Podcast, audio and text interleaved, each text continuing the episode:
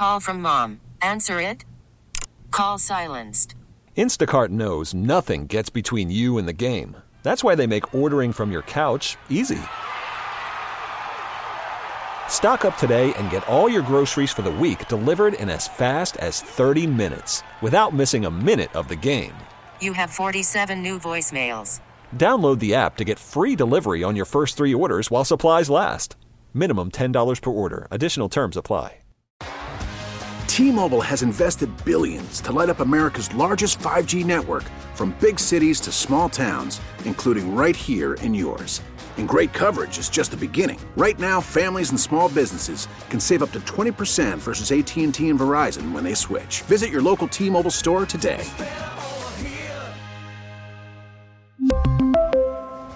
Plan savings with three lines of T Mobile Essentials versus comparable available plans. Plan features and taxes and fees may vary. Classroom mask debate. We know that masks work. Don't tell me what I should do. Nearing the finish line. Major bipartisan infrastructure legislation. Drowning in medical debt. I felt like a criminal. It's not fair.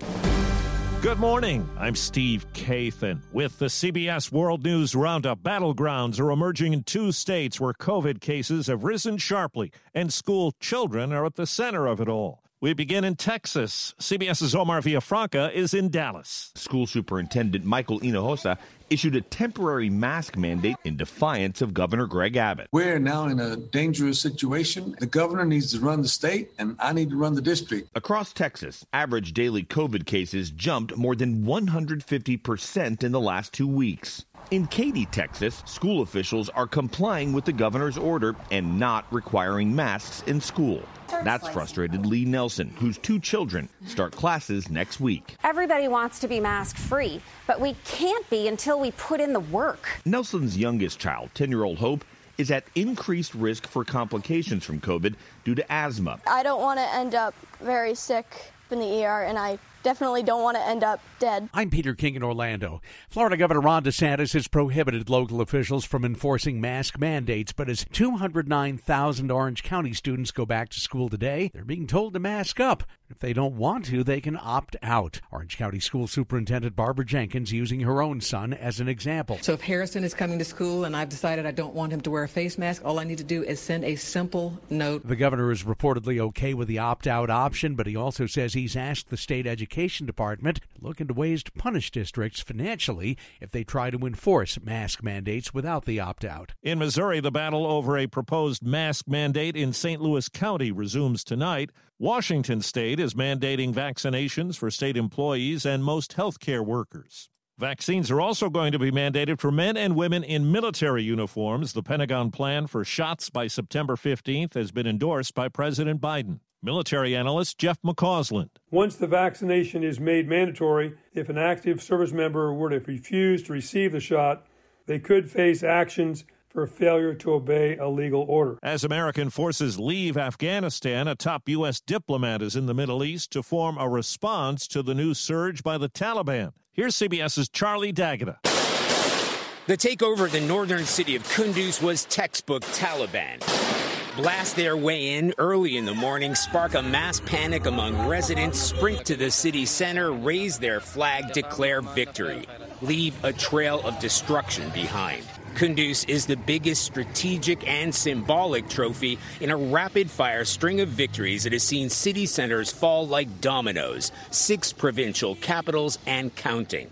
In some cases, Afghan forces are folding without a fight. Final Senate votes are expected today on the $1 trillion infrastructure package. Congressional correspondent Chris Van Cleave. The sense is that both sides got things they wanted that this is a bill that shows that bipartisanship can work in Washington, and you have pretty high enthusiasm, at least in the Senate. Now to California, where some clean air gave fire crews a chance to fight a major wildfire from the air for the first time in days. CBS's Lilia Luciano. The Dixie Fire has ravaged at least two towns and hundreds of homes. It's still threatening thousands of homes and prompting evacuations in four counties, though some, like Joe Waterman in Chester, have stayed behind. We sent our families away, of course, but um, to stay and help protect our neighbors' properties and our own, of course. Hannah Malik is near the fire with the Red Cross. It's just a heartbreaking situation for families who've lost everything. And our Red Cross volunteers are giving folks physical and emotional support, giving, you know, a comforting ear and a shoulder to lean on around the clock. There's been no comment from Buckingham Palace about Prince Andrew's latest legal woes, a lawsuit brought by a woman who claims she was forced to have sex at 17. The civil case filed by Jeffrey Epstein accuser Virginia Giuffre, who claims she was trafficked to Andrew as a 17 year old, does two things, says British lawyer Mark Stevens. It's a case which is preserving Virginia Giuffre's rights, but it's also heaping public pressure and potentially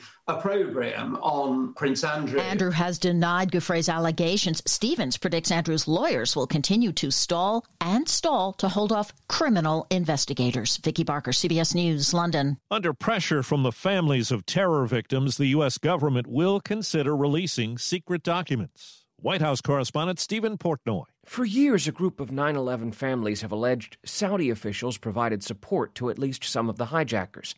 Last year, Attorney General Bill Barr invoked the state secrets privilege to keep FBI documents about the matter private. Now, President Biden says he backs a fresh review of the case.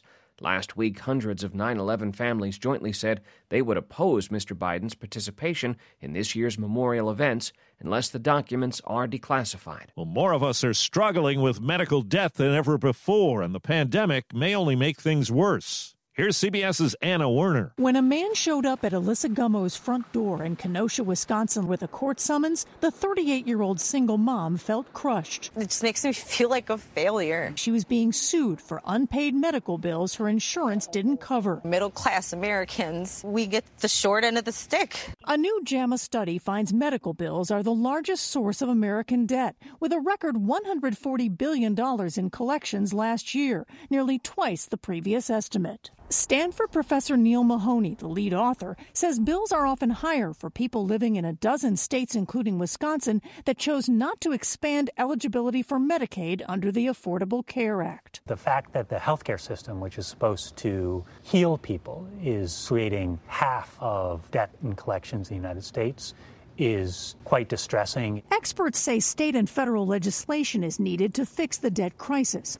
Anna Werner, CBS News, Kenosha. NBC says the Tokyo Summer Olympics averaged just over 15 million primetime viewers, the smallest audience for the Games since the network began broadcasting them in 1988. NBC says it expects to turn a profit despite the lower numbers.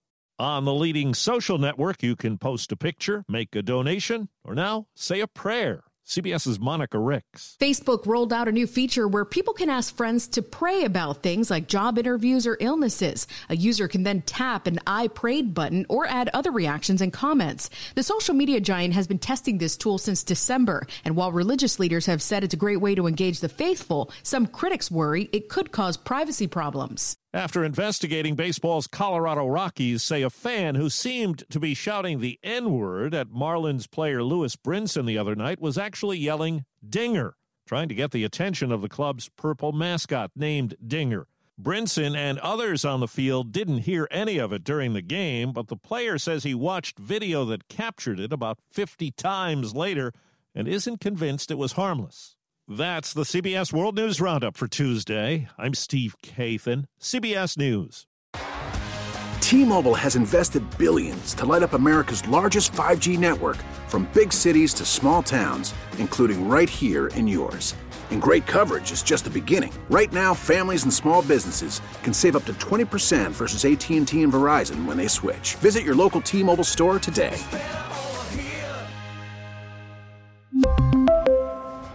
Plan savings with three lines of T Mobile Essentials versus comparable available plans. Plan features and taxes and fees may vary. Vehicle's engine with a full synthetic oil change and save with Mobil One at O'Reilly Auto Parts. Purchase five quarts of Mobil One full synthetic motor oil and receive a $10 O'Reilly gift card after rebate. See store for details. With your Mobil One purchase, you'll also receive two times points during O Rewards Bonus Points Month at O'Reilly Auto Parts. Oh, oh,